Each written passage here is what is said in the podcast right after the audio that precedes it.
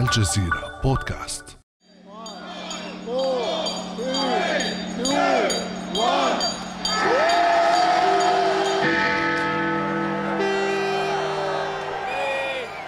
This is what freedom means. This is what freedom means.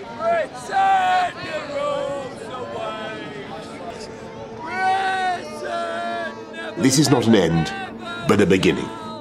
إنها ليست النهاية بل البداية بهذه العبارات اختزل رئيس الوزراء البريطاني بوريس جونسون لحظة خروج بلاده من الاتحاد الأوروبي بعد قرابة نصف قرن من الإقامة في البيت الأوروبي متعهدا بتوحيد صفوف البريطانيين My job is to bring this country together now.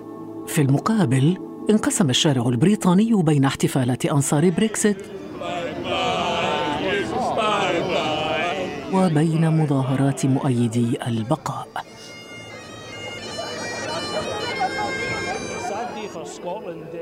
يحدث هذا وسط مخاوف من المفاوضات الشاقة المتبقية بين لندن وبروكسل للاتفاق على شكل العلاقة المستقبلية بين الطرفين خلال فترة انتقالية مدتها 11 شهراً. أما نيجل فراج عراب البريكسيت فكان أكثر تفاؤلاً. So let us be. لنكن متفائلين. أصبحنا مثالا يحتذى به في باقي أوروبا وفي العالم الحر. فما تداعيات بريكسيت على المملكة المتحدة والاتحاد الأوروبي وعلى العالم بأسره؟ بعد أمس من الجزيرة بودكاست أنا خديجة بن جنة.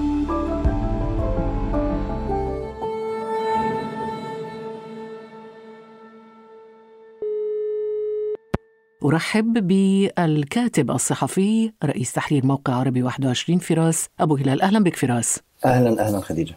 فراس استغرق إنجاز بريكسيت ثلاث سنوات ونصف السنة من المفاوضات الشاقة مع الجانب الأوروبي. خلينا في البداية نحكي القصة قصة البريكسيت كيف بدأت؟ يعني في الحقيقة عام 2013 قبل الاستفتاء حتى بعامين كان هناك ضغط كبير على حزب المحافظين على رئيسه ديفيد كاميرون. لأن يقدم شيئا نحو الخروج من الاتحاد الأوروبي بسبب صعود نجم حزب ناجل فراج كان في ذلك الوقت اسم الحزب حزب الاستقلال البريطاني يوكب تحت هذا الضغط وتحت هذه الحسابات الانتخابية والحزبية وعد ديفيد كاميرون في 23 يناير 2013 بإجراء استفتاء على الخروج من الاتحاد الأوروبي إذا فاز في انتخابات 2015 إذا هو كان وعدا انتخابيا وحينما فاز الحزب بالانتخابات في 2015 حزب المحافظين التزم بما وعد به وأجري الاستفتاء عام 2016 وحصلت النتيجة المفاجئة. بالفعل كانت مفاجئة فراس لأنه نتذكر لحظة إعلان نتائج تصويت البريطانيين لصالح الخروج.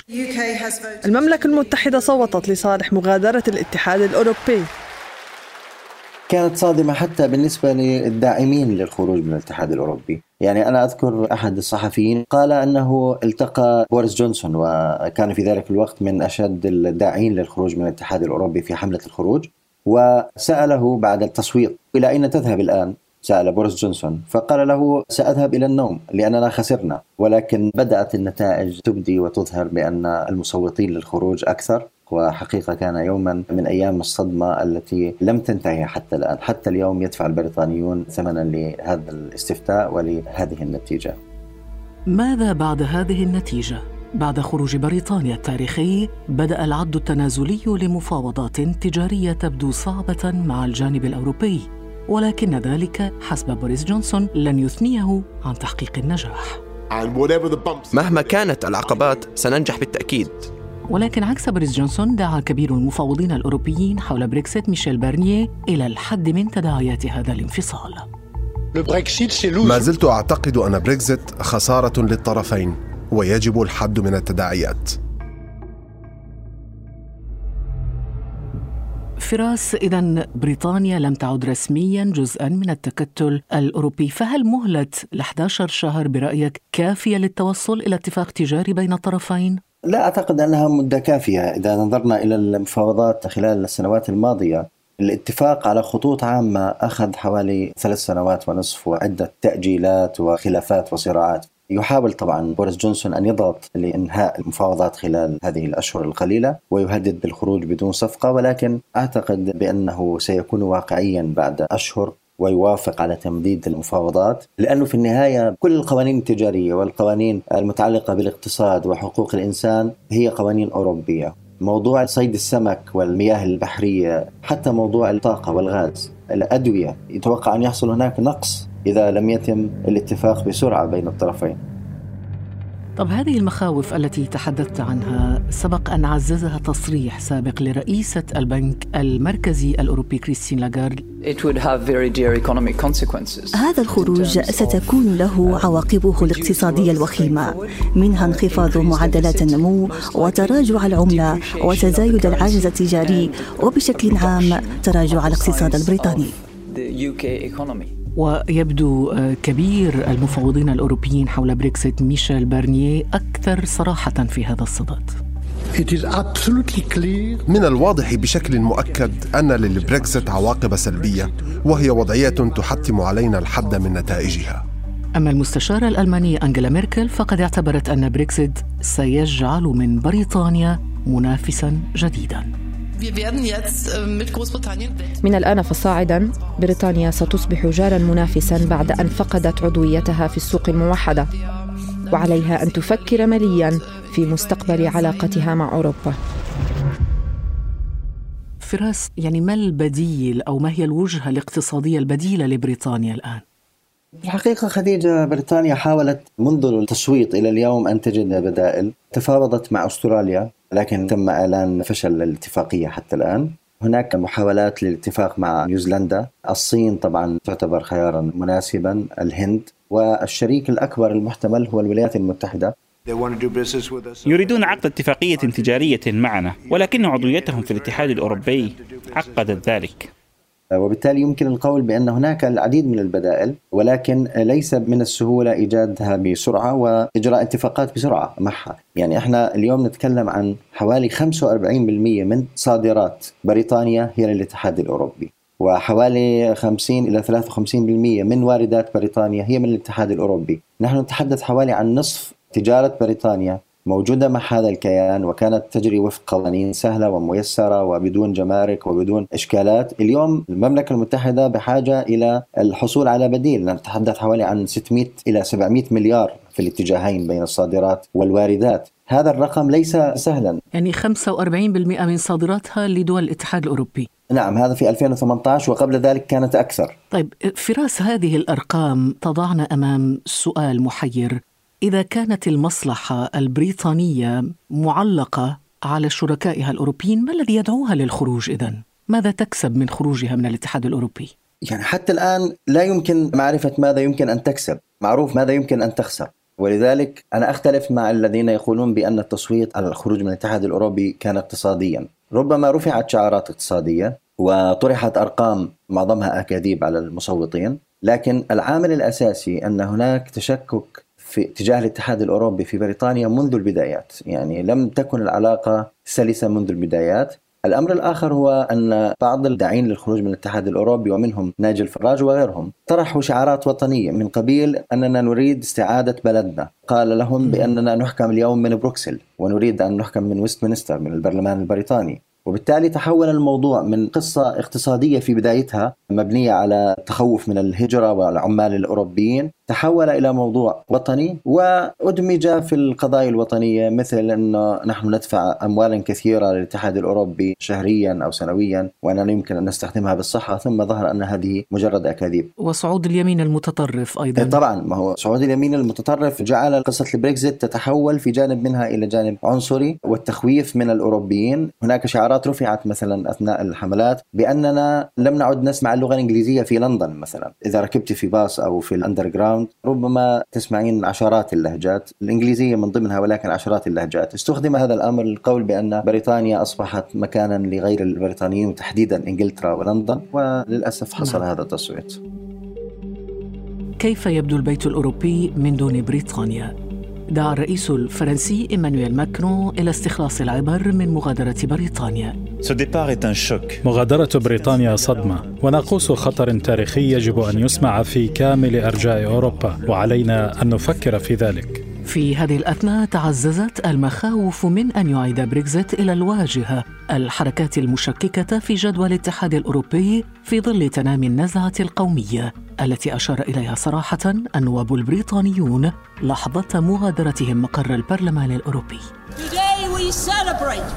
بداية من اليوم نحتفل باستقلال بلادنا وبقدرتها على ضبط قوانينها وحدودها واتفاقياتها التجارية. اليوم تتجه بريطانيا نحو مستقبل زاهر. فراس هل باتت وحدة الاتحاد الأوروبي وتماسكه مهددين اليوم؟ أنا أعتقد خديجة أن الاتحاد الأوروبي إذا لم يفكر جيدا فسيكون مهددا في السنوات القادمة. بمعنى أن عليه أن يأخذ بعين الاعتبار المخاوف الوطنية لكل دولة حينما نقول بأن بريطانيا اللي هي واحدة من أهم ثلاث دول في الاتحاد الأوروبي ونتحدث عن فرنسا وألمانيا خرجت فهذا يعني بأن الاتحاد لم يعد بقوته السابقة. وأنا أعتقد أن اليوم إذا أجري استفتاء مثلا في فرنسا أو في ألمانيا على الخروج من الاتحاد الأوروبي ربما نجد تصويتا يشابه تصويت البريطانيين. السبب هو أن الاتحاد الأوروبي حتى الآن هو نادي نخبة وليس نادي شعوب. يعني لم يستطع المواطن الأوروبي أن يفهم ماذا يستفيد من هذا الاتحاد مع أنه إذا فكر قليلا سيجد بأن لديه الكثير من الفوائد. يعني أنا كبريطاني مثلا أخرج اليوم وأذهب من بريطانيا إلى أقصى أوروبا بدون أن أتوقف على أي حدود. الآن كيف سيصبح الحال بعد الخروج من الاتحاد الأوروبي؟ لا أعرف. هذا على مستوى المواطن في بريطانيا لكن على مستوى تنسيق السياسات الخارجية الدفاعية الأمنية. كيف يمكن أن تنسق بريطانيا بعد خروجها من الاتحاد الأوروبي مع الدول الأوروبية داخل الاتحاد؟ أنا أعتقد بأن العلاقات الأمنية لن تتأثر، ربما سيتم قوننتها بشكل مختلف، يعني أي جيش أوروبي مثلا سيحدث في المستقبل ربما لن تكون بريطانيا عضوا فيه، وإن كان هذا مثل هذا الجيش حتى الآن مستبعد، لكن التعاون الأمني الذي تلعب فيه بريطانيا اليوم دورا هائلا لصالح الاتحاد الأوروبي لن ينتهي. هل تبدو أيضا وحدة بريطانيا نفسها مهددة فراس؟ لدينا مشكلتان رئيسيتان ومشاكل فرعية. المشكلة الأساسية هي رغبة اسكتلندا بالخروج من المملكة المتحدة عبر استفتاء جديد. حتى الآن ترفض الحكومة البريطانية ذلك وبينما يصر الحزب الوطني الاسكتلندي على إقامة الاستفتاء وربما يهدد بإقامة استفتاء بدون موافقة ويستمنستر أو موافقة حكومة لندن. باعتباري رئيسة وزراء اسكتلندا مهمتي هي إقناع أغلبية المواطنين بخيار الاستقلال. هذا أمر خطير جدا. الأمر الآخر وهو الذي ربما يهدد بشكل عملي المملكة المتحدة هو إيرلندا الشمالية، لأنه النقطة الأساسية التي أوقفت المفاوضات خلال السنوات الثلاثة والنصف الماضية هي كانت العلاقة بين إيرلندا الشمالية وبين الاتحاد الأوروبي، هذه أزمة لم تستطع لا صفقة تيريزا ماي ولا صفقة بوريس جونسون أن تجيب عليها وأعتقد أنها ستفجر مشاكل كبيرة حين بدء التنفيذ. أيضا هناك مسائل جديدة قد تظهر في ويلز وإن كان بصورة أقل تجاه تقرير مصير نعم. على مستوى الملفات الخارجية فراس موقف بريطانيا من الملف النووي الإيراني من القضية الفلسطينية الوضع في سوريا وهل سيحدث برأيك أي اختلاف عن السياسات السابقة؟ بريطانيا كانت تضطر لمسايرة المواقف الخارجية للاتحاد الأوروبي.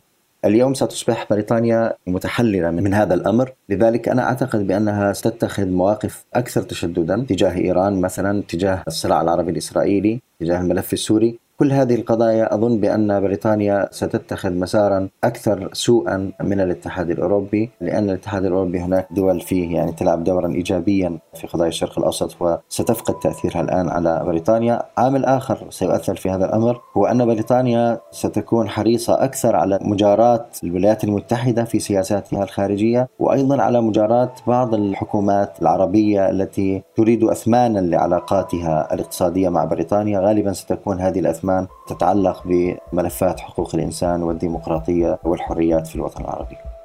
خديجة يجب أن ننتبه لأمر ما وهو أن بريطانيا فيها سياسة إلى حد كبير أكثر ثباتا من الدول الأخرى وبالتالي التغييرات لا أعتقد أن تكون جذرية. سيكون هناك بعض التأثر ولكنها لن تكون جذرية لأنه السياسة البريطانية تعتمد على الثبات أكثر من السياسة الأمريكية مثلا ومن سياسات دول أوروبا الأخرى. فراس أبو هلال شكرا جزيلا لك. شكرا لك شكرا. كان هذا بعد أمس.